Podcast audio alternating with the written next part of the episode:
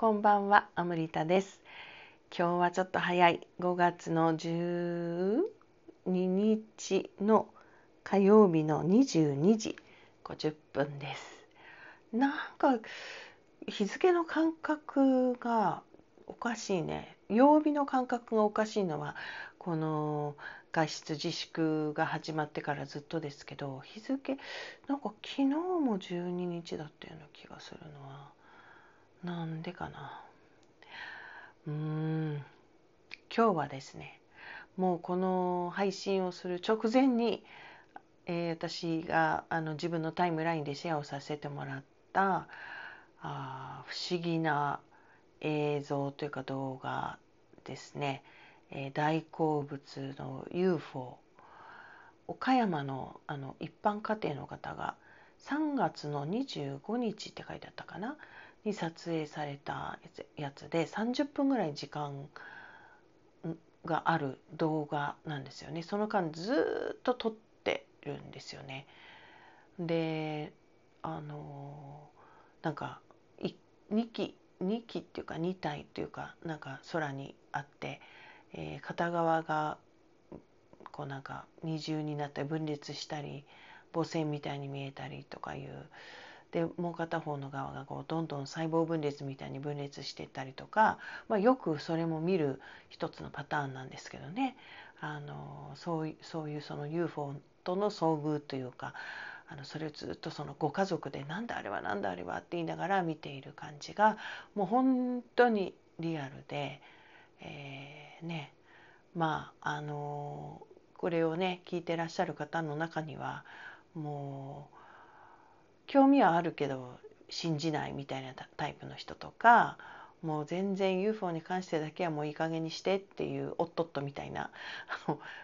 彼は妖精ねフェアリーはいると思うのに宇宙人はいると思わないっていう人なんですけど、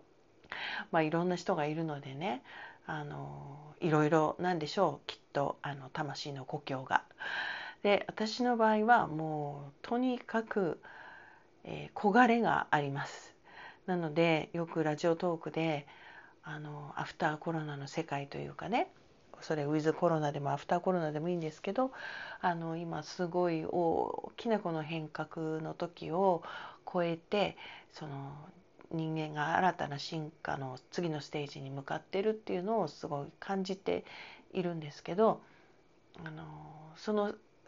先っていうかを見届けたいっていうかそこまで生きていたいだってそのために生まれてきたような気がするからっていうようなことをよく言うんですけどそこに実は入ってるのが、えー、コンタクトの時まで見届けたいっていうのがあるんですね。でこのコンタクトっていうのはあの昔えっ、ー、と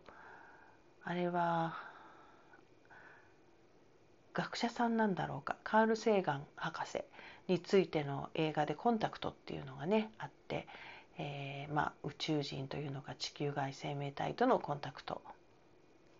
のことで、えー、それ関連の人たちの間ではコンタクトって言ったらもうそのことなんですけど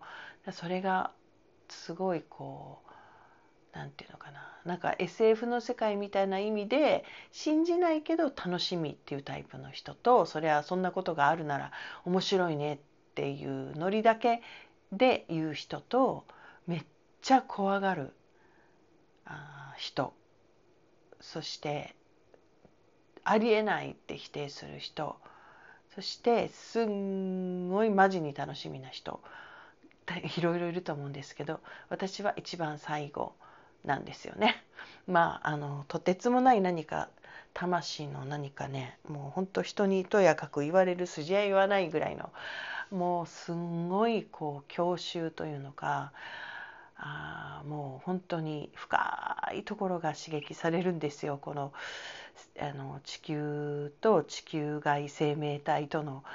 あのいつかやってくるであろう出会いとか交流とかね。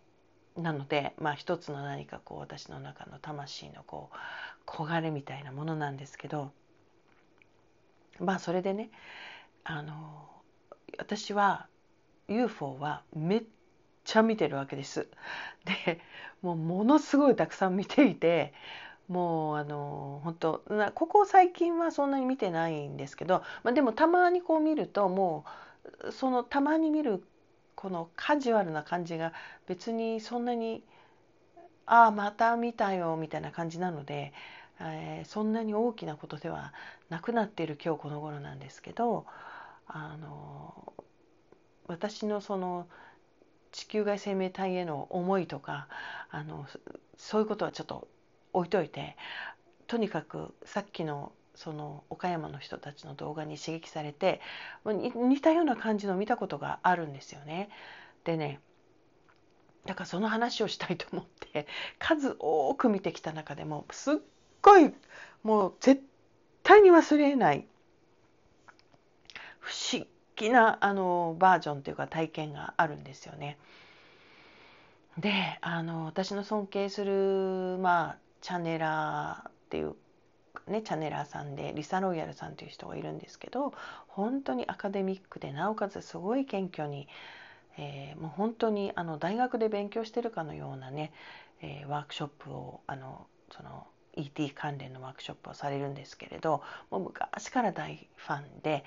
であの、まあ、彼女のワークショップとかよくね出ていたんですけれどあの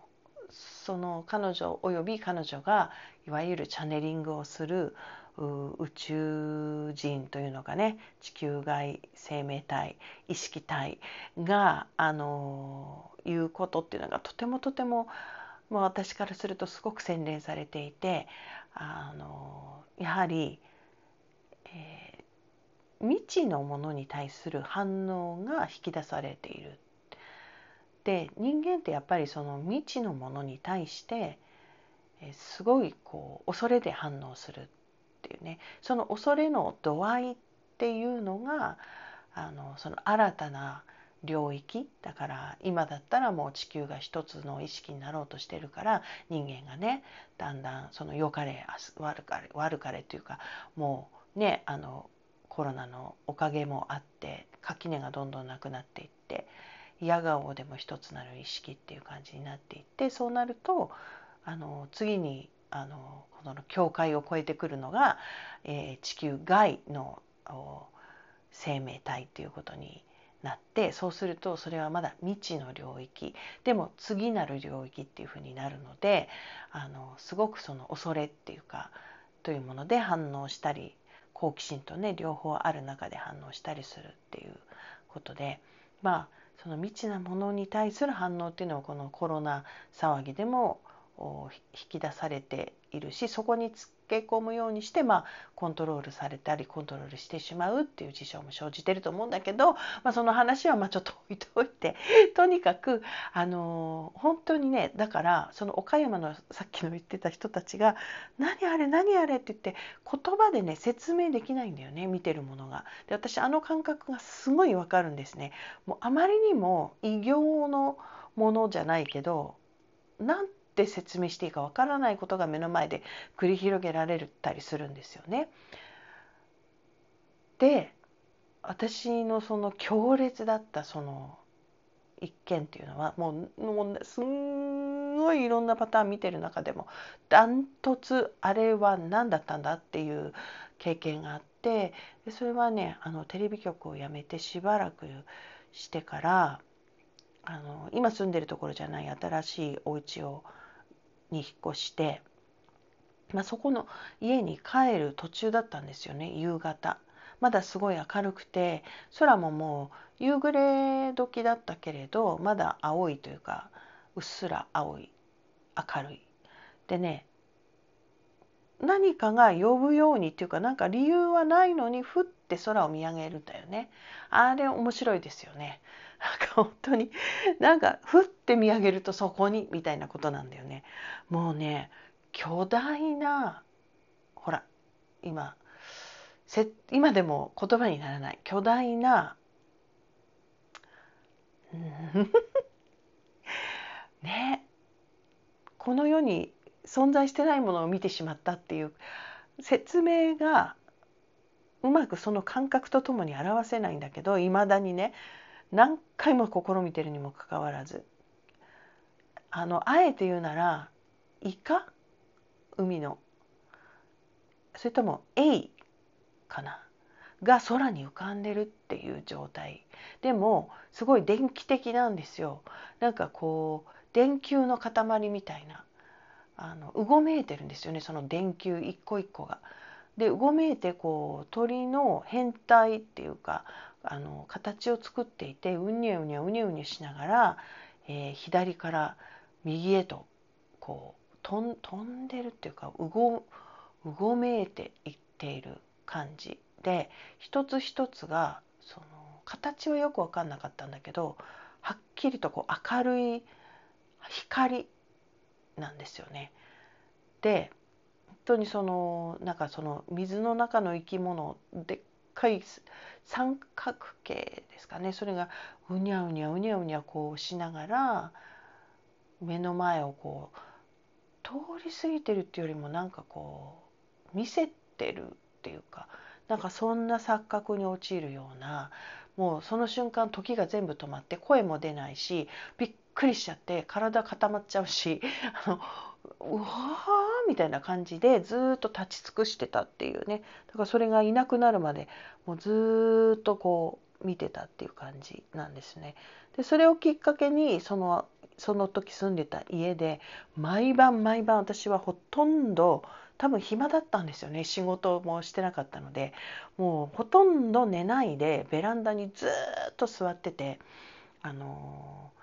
なんかもっと会いたいみたいな。なんかそういうこう気持ちで座っててそれから毎晩のように